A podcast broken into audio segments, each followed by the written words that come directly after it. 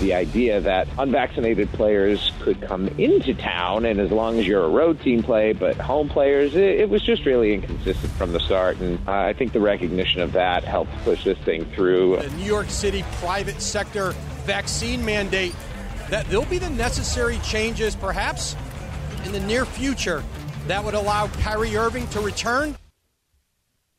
E S P N Radio. The Brooklyn Nets have nine games left. Kyrie Irving can play in all of them. This is E S P N Radio on the E S P N app, Sirius X M Channel eighty, and on E S P N Plus. E S P N Radio is presented to you by Progressive Insurance. I'm Amber Wilson. He's Chris Canty. You can tweet to us at Chris Canty ninety-nine, at Amber W seven ninety. So the vaccine mandate in New York City Uh, that affected the private sector, which was keeping Kyrie Irving off of his home court, has been lifted by the mayor of New York City, Eric Adams. And we had gotten the report forty-eight hours ago that maybe this was a possibility, or twenty-four hours ago that maybe this was a possibility, and it started gaining more momentum. But forty-eight hours ago, Eric Adams, frankly, had a different tune when we heard from him, where he said that professional athletes are going to have to wait their turn. Well, just forty-eight hours later, he talked about equaling the playing field for performers and for professional athletes. And of course, this isn't just about Kyrie Irving, Chris. This is also about the New York Yankees. They'll be able to be out there in full with their entire roster when their season starts. But effectively, this has become the Kyrie Irving story, because it means that now, down the stretch here and headed into these playoffs, he'll be able to play night in and night out. And that is huge for the Brooklyn Nets. No doubt, Amber. It absolutely is. The Brooklyn Nets have to be considered one of the favorites in the Eastern Conference, if not the favorite, to be able to win the conference and get to the N B A Finals. But we actually have to take inventory and actually look at what happened. Kyrie Irving stared down the Brooklyn Nets when they took a hardline stance on him not being vaccinated, saying that they weren't going to tolerate a part-time player. They moved off of that position and allowed Kyrie Irving to play in road games. Kyrie Irving took a hardline stance with the city of New York and Mayor Eric Adams is saying, I'm not going to get vaccinated. I'm going to stand rooted. And I quote from Kyrie Irving. And what ended up happening? The New York City mayor ended up rolling back the private sector vaccine mandate that applied to Kyrie Irving and other athletes, entertainers, and performers, so he could play in those games. So this individual, Kyrie Irving, decided that he was going to have this stance and he wasn't going to move off for anybody. And everybody has essentially acquiesced to exactly what he wanted, which was to allow him to be a full-time player for the Brooklyn Nets without being vaccinated. Now, we acknowledge the hypocrisy in the way that the rule, the mandate was written, which allowed opposing teams, opposing players that were unvaccinated to come into Barclays, to come into New York City and play games, while the players that reside in New York City couldn't. I can understand why they tried to roll that out there and say that as as a means to try to motivate everybody or incentivize everybody to get vaccinated. But it was a rule on, it fa- on its face that didn't make a whole lot of sense.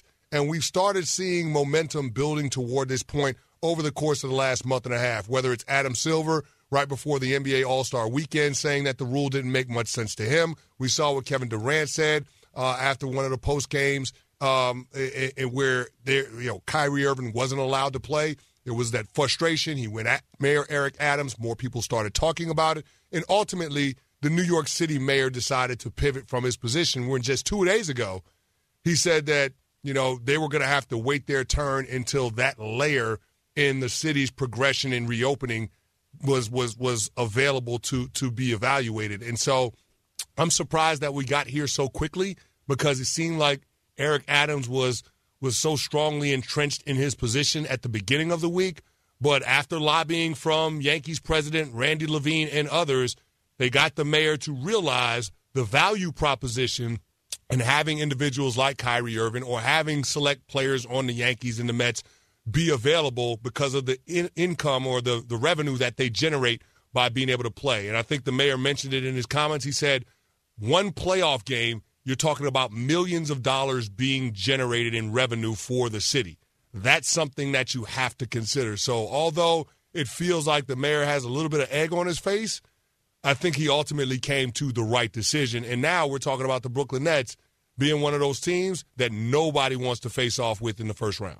And the landscape of the way that things are in this city has changed dramatically since this rule was instituted. I don't know if it ever made much sense how it was written, but certainly the number of cases, those sorts of things have changed quite dramatically. Mm-hmm. So Eric Adams certainly changed his stance, but it does feel a bit like he changed his stance overnight because of what we heard him say just forty-eight hours ago.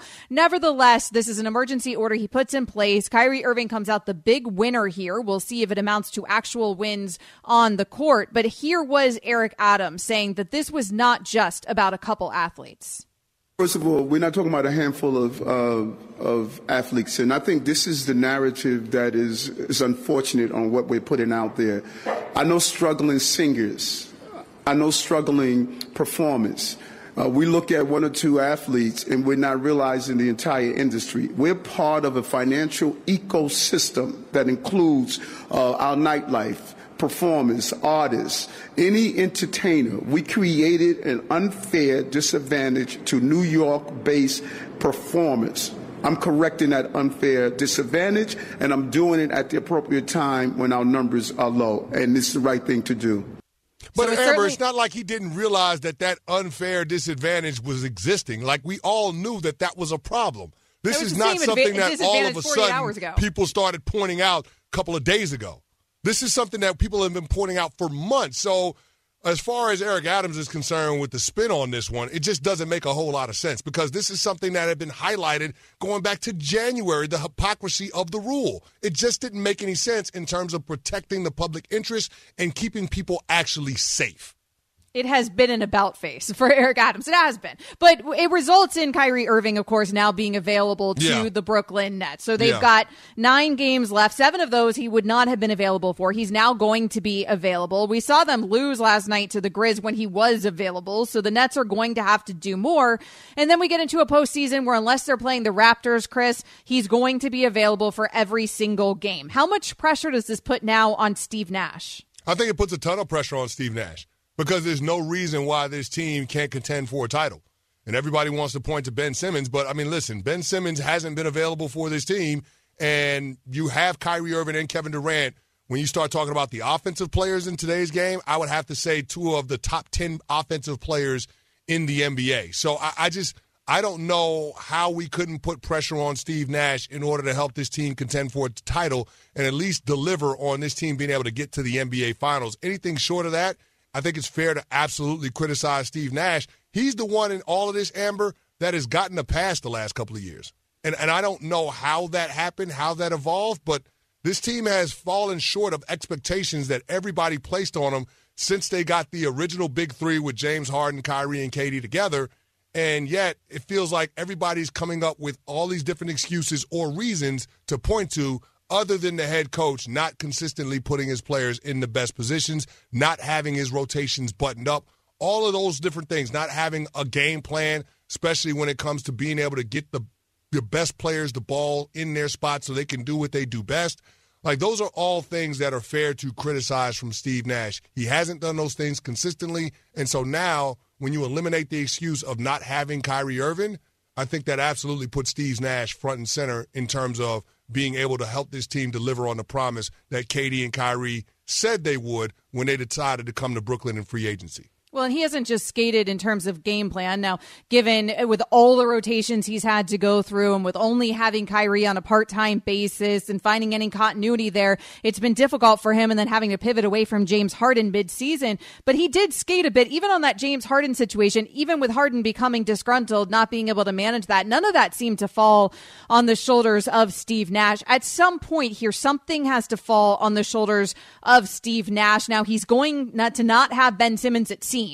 Ben Simmons has a ruptured disc in his bag. It feels like we're not going to see him the rest of the regular season. It feels like, frankly, we're not going to see him in the postseason either. They really need that defensive help, but they haven't had Ben Simmons all season long, so I'm not sure that's an excuse, Chris, if they can't get anything done here.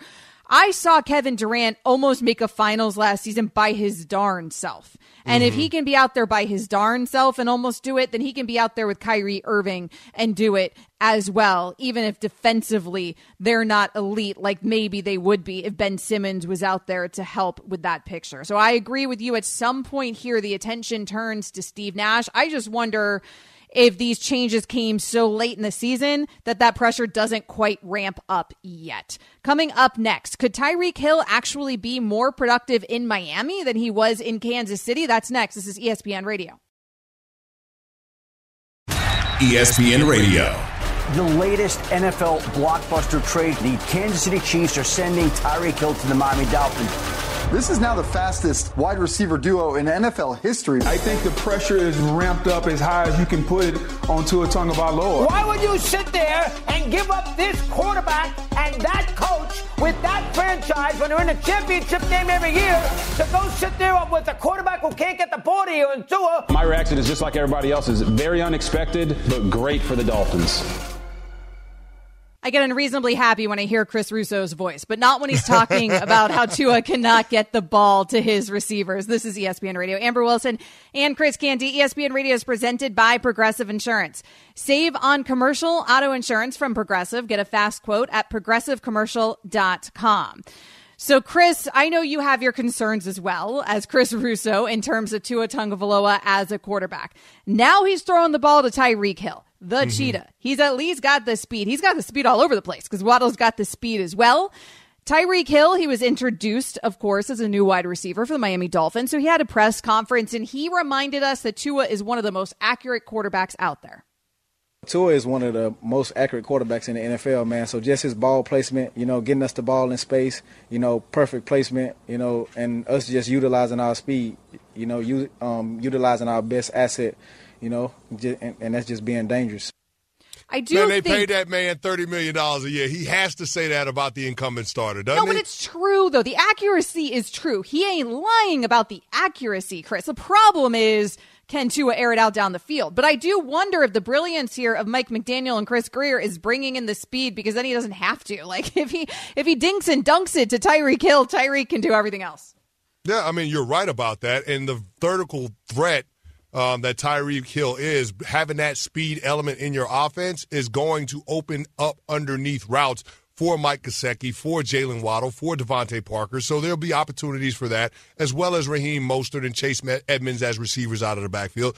There will be more opportunities for guys to get the ball in space in the short and intermediate zones, and that seems like that's the sweet spot for Tua. So it'll be interesting to see how they deploy him, but in hearing some of the comments from Tyreek Hill, I'm not quite sure that Mike McDaniel is going to use him the way that Tyreek Hill is trying to lead us to believe. Well, we know what Mike McDaniel has done uh, in the past and how he has used his quarterback in Jimmy Garoppolo aside uh, when he was alongside Kyle Shanahan in that offense. So maybe Tua doesn't have to be the best quarterback on planet Earth for them to still be very productive. Here was Tyreek Hill on playing with Mike McDaniel. My biggest thing is, like, his whole message off the field, man. Tyreek, just be you, man. He kind of sounded like Shrek a little bit. He was like, just be you, Reed. Just be you, Reed. And that's all I can ask for, man. I, I, I coach to have my back off the field, man. So he went to bat for me, and I know every all ninety guys on this roster gonna go to bat. Even though I know ninety can't be on there, but you know everybody, everybody gonna go. Everybody gonna go to bat for him. So excited to play for the guy, man. Amber, I'm laughing because we had the same exact reaction when we heard Tyreek Hill say Mike McDaniel told him to just be him. We both cringed and said, is that what we really want to see from Tyreek Hill down in South Beach?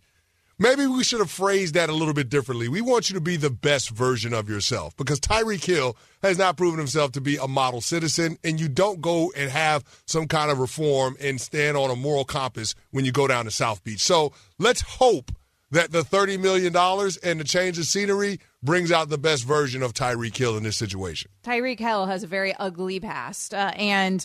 certainly off the field, uh, Tyreek Hill is not a model citizen. Now, on the field, of course, we know that Tyreek Hill has the speed. He's the fastest receiver in the league.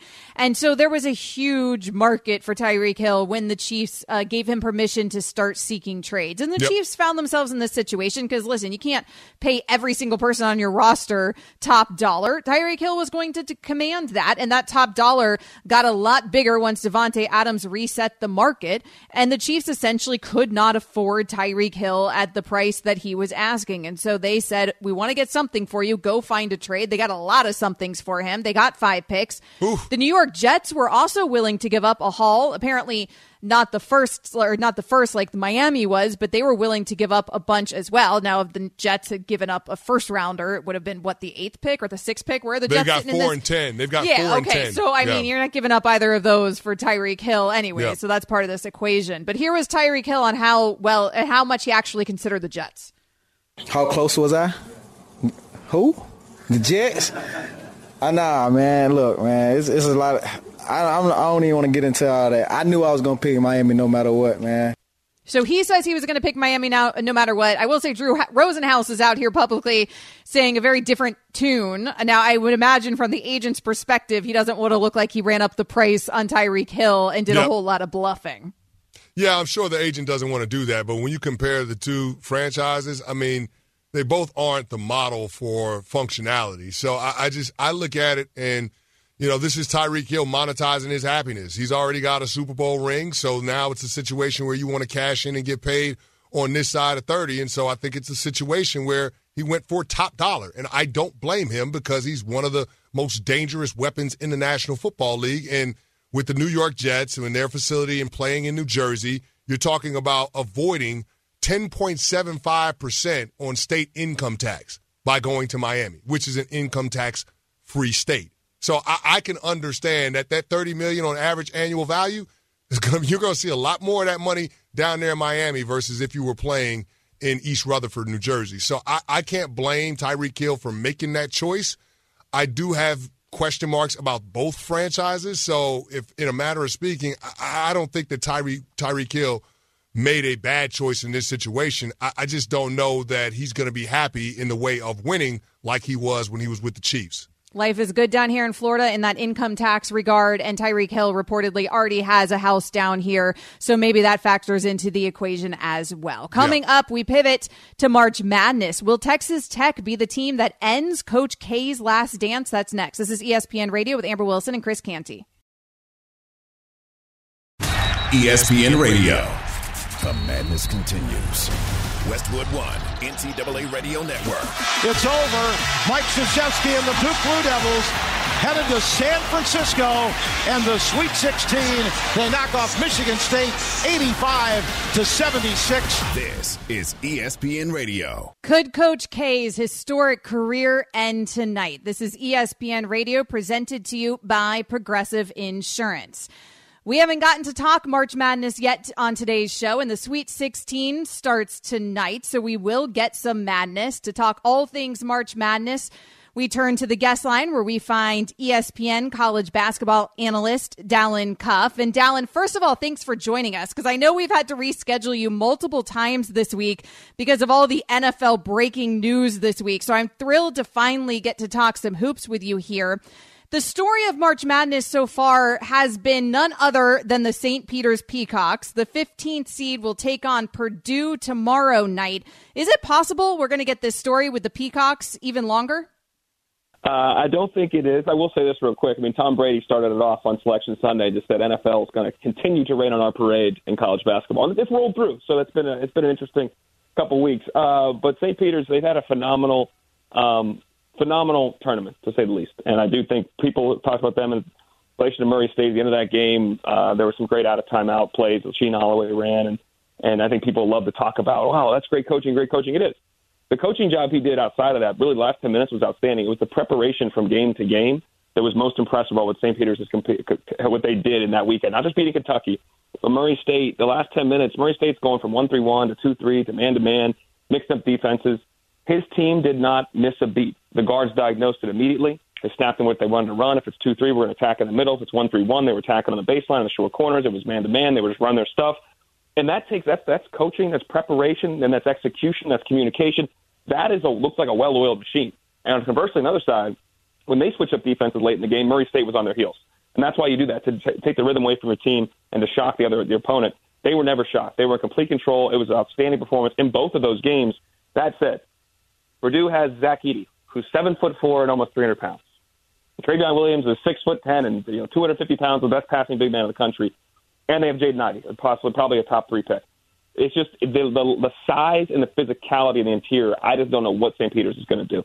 I, it's almost like I don't care how good the coaching is, how, how they double, where they double, when they double. It has to come at some point, and then it's one of the best three-point shooting teams in the country in Purdue. Um, I, I just don't see how they win this game. The spread is twelve and a half. In all honesty, I'd be surprised if they cover the spread. Now, that said, I have Kentucky winning a, going to the championship game, and obviously Shea Peters was an afterthought. So clearly I can be wrong here, but I, I, I really struggle to see how they fit against the Purdue team. Dalen, we saw in the first weekend of the tournament a number one seed in that very same East region get knocked off, Baylor losing to North Carolina in that overtime thriller. Looking at the Sweet sixteen, we still got three one seeds that are out there. Which one would you say is the most vulnerable with their upcoming matchup?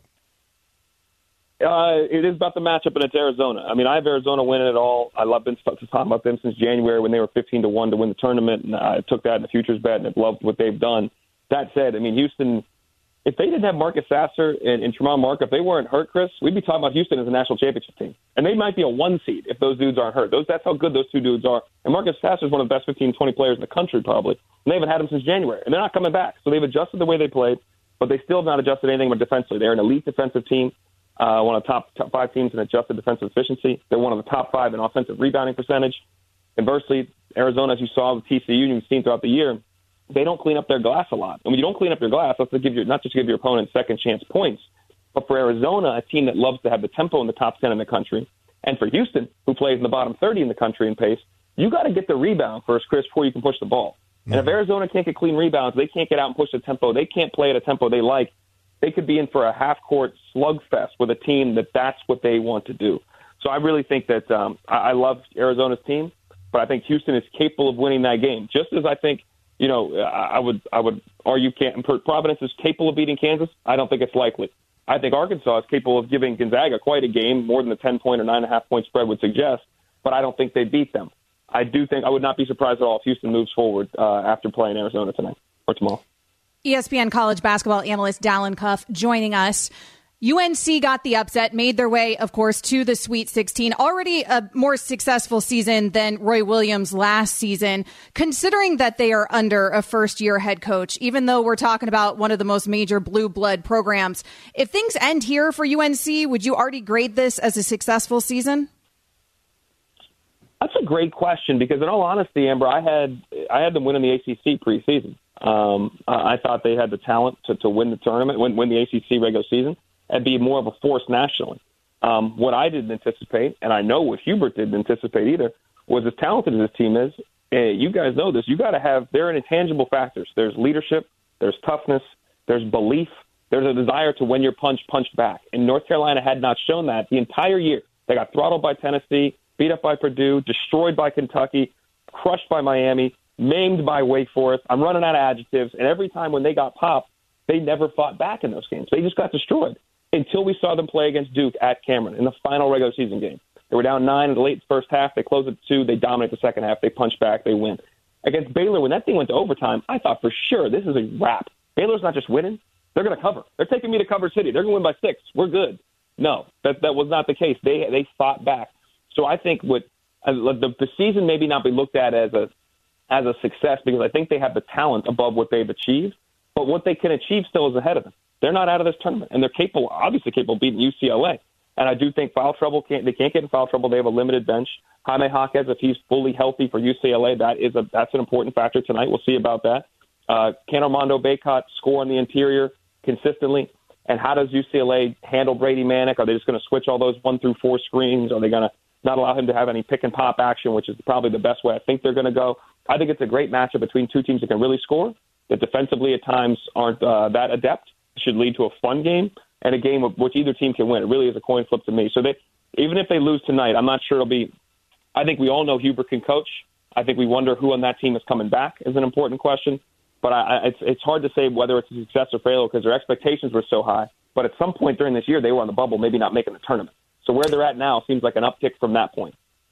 Talking with E S P N college basketball analyst Dalen Cuff on E S P N Radio. And, Dalen, we've seen the Big Ten Conference struggle in the early going in the tournament, but I think most people would characterize what we're seeing from Michigan as an improbable run to the Sweet sixteen. How surprised are you that Juwan Howard and this group have gotten this far in the tournament? Shocked because of who they're playing, uh, who they played Tennessee. And I think because Tennessee was playing like one of the best teams in the country. And we can X and O things all day long, but ten- Tennessee, you got to make shots. They didn't make shots in the Michigan game. Sometimes you credit Michigan with the defense. A lot of it was Tennessee was open and didn't make plays. This is a young Michigan team, mind you. You know, the last two. This is the third straight year Juwan Howard's had them in the in the Sweet Sixteen. He's done a phenomenal job. You know, you know, outside of the slapping a great guard or whatever, mushing him in the face, that's not good stuff, and they handled that. But he's done a phenomenal job in terms of coaching his guys, and that's a young group. Now with this team today, they're going to play through Hunter Dickinson, and they, they they're playing on a team on the other side that is not young, that is old, that the culture is one of the best, if not the best, in college basketball in Villanova, has one of the best leaders in Colin Gillespie, and knows exactly who they are and how to win. So there is no question what they want to do. It's a question about Michigan. Can they get the ball inside to Hunter Dickinson on time, on target, when he needs it, where he gets it, before he gets pushed off the block or before he gets impatient and steps off the block? Can they handle any ball pressure to keep the ball to, to, so that we can mitigate their ability to put it in the post, get those younger players to feed it to him, play through him?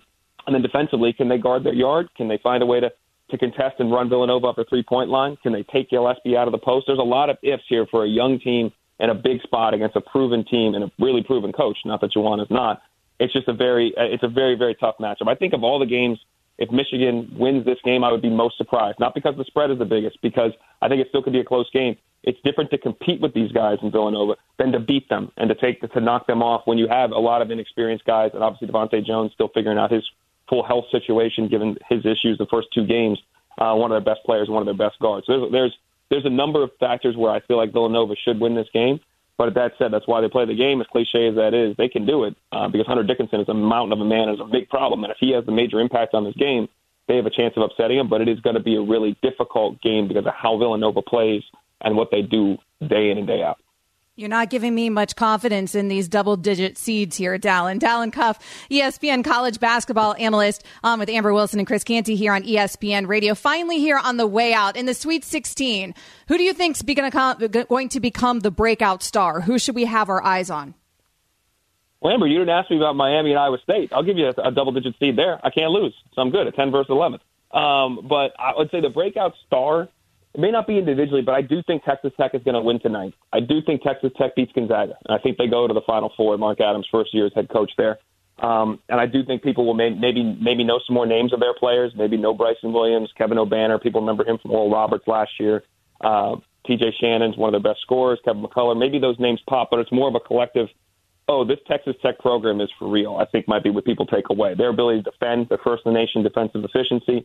They are physical, how the tournament's been refereed. There's been a lot let go. That benefits the Red Raiders. They're playing a Duke team that's never seen a defense like this all year, that has a lot of young players, whereas the Red Raiders have twenty-two to twenty-three and twenty-four-year-olds. So I do think this will be this could be a massive platform for Texas Tech. You are playing potentially in Coach K's last game. The eyes of the country in terms of sports are going to be on this game tonight. It's a late tip East Coast time, but I feel like a lot of people are tuning in. Now, I mean, you wouldn't be surprised if you have over ten million people watching that game. And if Texas Tech wins, which I think they will, and has a chance to then go play Gonzaga, who is basically in the last ten years, they've won more tournament games than anybody. And Mark Few is one of the best coaches in the business, future Hall of Famer. Another major platform for them. If they get themselves to the Final Four now this year, I think will be even more of a stamp on that program and kind of an eye-opener to the rest of college basketball and casual sports fans than when they went in two thousand nine. And bear in mind, lost a great championship game to U V A. That may have seemed like an aberration. I think this is a chance for their arrival, given their opponents, given the quality of how they play, and given the opportunity ahead of them, and I think they capitalize on it. So you heard it here. Dalen Cuff says Coach K's historic career is ending tonight. Dalen, thanks so much for joining us. Anytime, guys. Have a good one. E S P N college basketball analyst Dalen Cuff was brought to you by Wendy's Breakfast, the official breakfast of March Madness. Coming up next, we have an update on Ja Morant's injury status. So how long will the Grizzlies star be out? That's next. This is E S P N Radio. Tomorrow on E S P N Radio. Now that Tom Brady has unretired, preparing for his upcoming season has drastically changed for head coach Bruce Arians. He joins Harry Douglas and Amber Wilson to talk about his relationship with Brady and the huge changes around the N F L this offseason. Bruce Arians, tomorrow at four thirty Eastern on E S P N Radio. E S P N Radio. Some breaking news in the N B A, and it's in regards to one of the biggest stars' injury status, and I don't mean C P three, who is coming back tonight, but I'm talking about Ja Morant. He missed last night's game against the Brooklyn Nets No Ja, no problem. Well, Chris, they're going to need more of that magic. Grizzly star Ja Morant is going to miss at least the next two weeks due to knee soreness that has sidelined him for recent games. That's per his coach, Taylor Jenkins. The Grizzlies are fifteen and two this season without Morant in the lineup. There is a whole school of thought, by the way, that the Grizzlies are better without Ja Morant. I, I don't know where these people live, but I'm telling you, they exist in the world. On Twitter, you can find them. So I guess for that crowd right now, maybe this is a win. Uh, they did win, like I mentioned, against a Brooklyn Nets team that had both K D and Kyrie without Ja Morant. So maybe they'll be okay here down the stretch for these last nine games. Well, yeah, I'm not going to bet against the Memphis Grizzlies. And the fact that three of those games are on the road, I feel good about this group being able to stay in the, the position that they're in in the Western Conference standings, because we know that role players play better at home than they do on the road. So I'm fairly confident that Taylor Jenkins will find a way to navigate around this. This team, these guys believe in what they're doing, and they play together. So I, I don't worry about Ja Morant in terms of how that impacts what the Grizzlies do down the stretch in the regular season. The only concern that I have is about what version of Ja Morant we're going to get in the postseason, Amber, because we both know the style of play changes when you get to the N B A playoffs. Just like in any other professional sports league, once you get to the playoffs, the game gets a little tighter. The game is refereed differently. Um, the players defensively lock in a little bit tougher. It's just I, I don't know that the Memphis Grizzlies are going to be able to make any kind of run if they don't have Ja Morant healthy and available and able to do the things that we've come to know and love about his game, being that explosive athlete, being able to create for himself and for others, being able to push the pace for this team, um, getting them up and down the court in transition. If they don't have that, then that's going to significantly hinder what they're capable of doing against the better teams in the conference. The Grizzlies are obviously very capable of winning without Ja Morant. They're going to need to keep winning because the Warriors are three games behind them in the standings. They've got nine games left down the stretch of the season. The problem for the Grizzlies is that they've got one of the hardest schedules down the stretch in the entire N B A. They're going to see the likes of the Bucks and the Warriors and the Suns and the Jazz and the Nuggets and the Celtics. And so it's not going to be an easy run for them without Ja Morant there in order to help them. So this seems like a problem down the stretch for the regular season. But again, it's just the regular season. As long as Ja Morant and Morant is back for the playoffs, that's what's really going to matter here in terms of Memphis's success. E S P N Radio. We are wrapping things up here on E S P N Radio. Amber Wilson and Chris Canty. Big shout out to all the guests that have joined us on today's show. It has been an action-packed day. Erin Dolan, she helped us uh, sort out all of the betting that has changed with all of the wild breaking news across the N B A and the N F L this week. She, of course, is E S P N's sports betting analyst. Field Yates joined us. He discussed all things N F L with us, E S P N's N F L Insider. He is also the co-host of the First Draft podcast. And Dalen Cuff, he was so kind to join us after we had rescheduled him multiple times this week because of all the crazy breaking N F L news. We finally got to Sweet Sixteen talk just in time, because, of course, the Sweet Sixteen tips off tonight. He is E S P N's college basketball analyst. And now it is time, Chris Canty, to go down the or to go three and out. Hey. Sometimes it's the worst. Sometimes it's the best. Either way, we'll get you straight with everything you need to know. This is Three and Out. This is Three and Out. That's what I said. Everybody listen up. This is Three and Out. Now, Chris Canty, the Phoenix Suns haven't had Chris Paul since February. He got ejected. He got hurt. We kind of saw him in the All-Star game, but not really. He had a wrap on the hand. Yep. Well, now we're actually going to see him against the Denver Nuggets tonight, it looks like.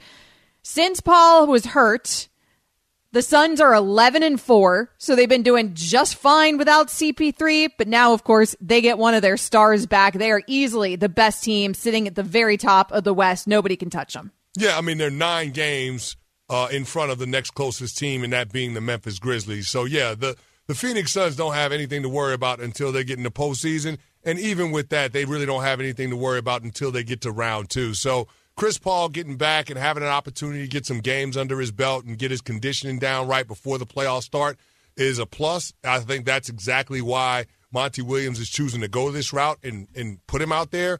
They they they seem to be fully confident that he's healed, that thumb injury is fixed, so they're not going to be worried about that going into the playoffs. This has to be about just making sure they get his legs up underneath him so that Chris Paul can be the best version of himself once we get to the postseason. For, because for the Suns, it's about competing for championships. And so everything that they're doing right now, sharpening up their skills, making sure everybody is ready to go and feeling great about their game, those are the decisions that they're making down the stretch. So obviously C P three, he's put the injury behind him. The biggest question I have, Amber, is can he keep the injuries behind him, or are we going to be talking about a C P three injury in the playoffs at the most inopportune time? Yeah, you said that they must be confident that he's completely healed, and I thought in my head when you said that, how could you ever be confident that C P three is completely healed from any hand injury in particular? We know yeah. those have plagued him throughout his career, and at thirty-six years old, that seems to be a problem for him. But listen, he is averaging fourteen point nine points and ten point seven assists for the Suns. They could absolutely use his help, even though we're talking about a team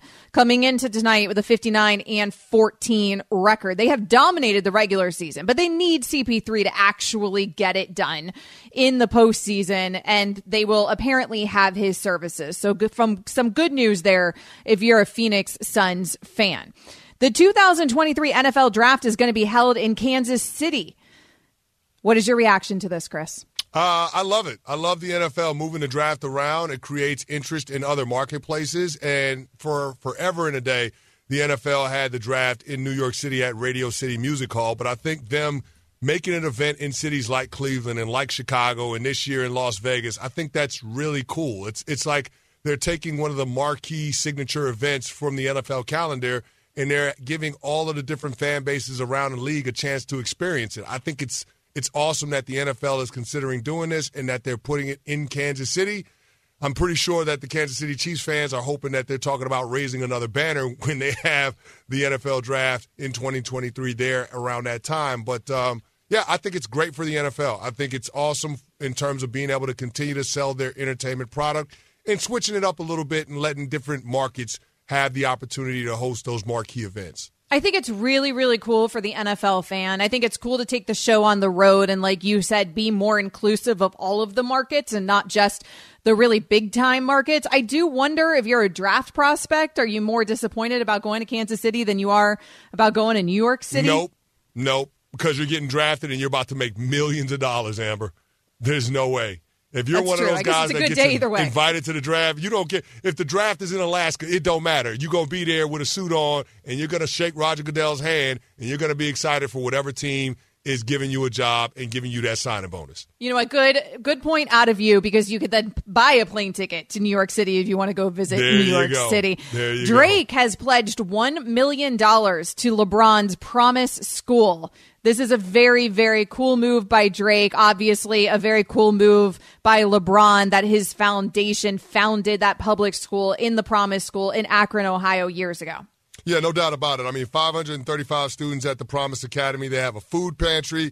They have a G E D program for the parents of the students, and they have legal support. So those are all the different services that LeBron James offers at the Promise Academy. And for Drake to recognize that and to invest in it, I think it's an awesome moment for the culture. That is a heck of an investment. Shout out to Drake. Also, shout out to Spain and Fitz. They're coming up next here on E S P N Radio. This has been Amber Wilson and Chris Canty. Thanks for joining us.